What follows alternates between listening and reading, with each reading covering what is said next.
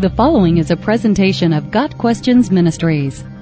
What does the Bible say about healing? Isaiah 53 verse 5, which is then quoted in 1 Peter 2 verse 24, is a key verse on healing, but it is often misunderstood and misapplied. But he was pierced for our transgressions, he was crushed for our iniquities. The punishment that brought us peace was upon him, and by his wounds we are healed. The word translated healed can mean either spiritual or physical healing.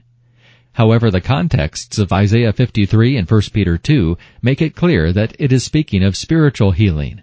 He himself bore our sins in his body on the tree, so that we might die to sins and live for righteousness. By his wounds you have been healed. 1 Peter 2 verse 24.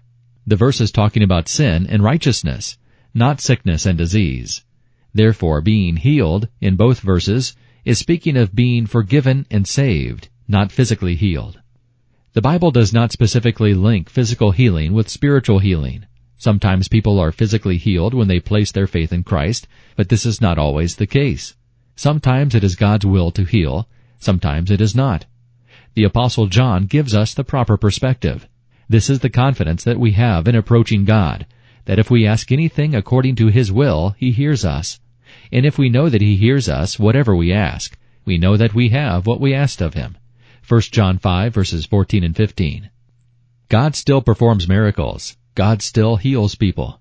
Sickness, disease, pain, and death are still realities in this world.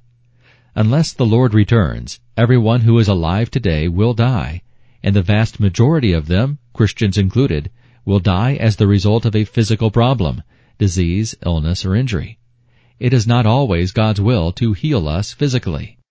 Ultimately, our full physical healing awaits us in heaven. In heaven there will be no more pain, sickness, disease, suffering, or death. Revelation chapter 21. We all need to be less preoccupied with our physical condition in this world and a lot more concerned with our spiritual condition. Romans 12 verses 1 and 2. Then we can focus our hearts on heaven, where we will no longer have to deal with physical problems. Revelation 21:4 describes the true healing we should all be longing for. He will wipe every tear from their eyes. There will be no more death or mourning or crying or pain. For the old order of things has passed away. Got Questions Ministry seeks to glorify the Lord Jesus Christ by providing biblical answers to today's questions. Online at GotQuestions.org.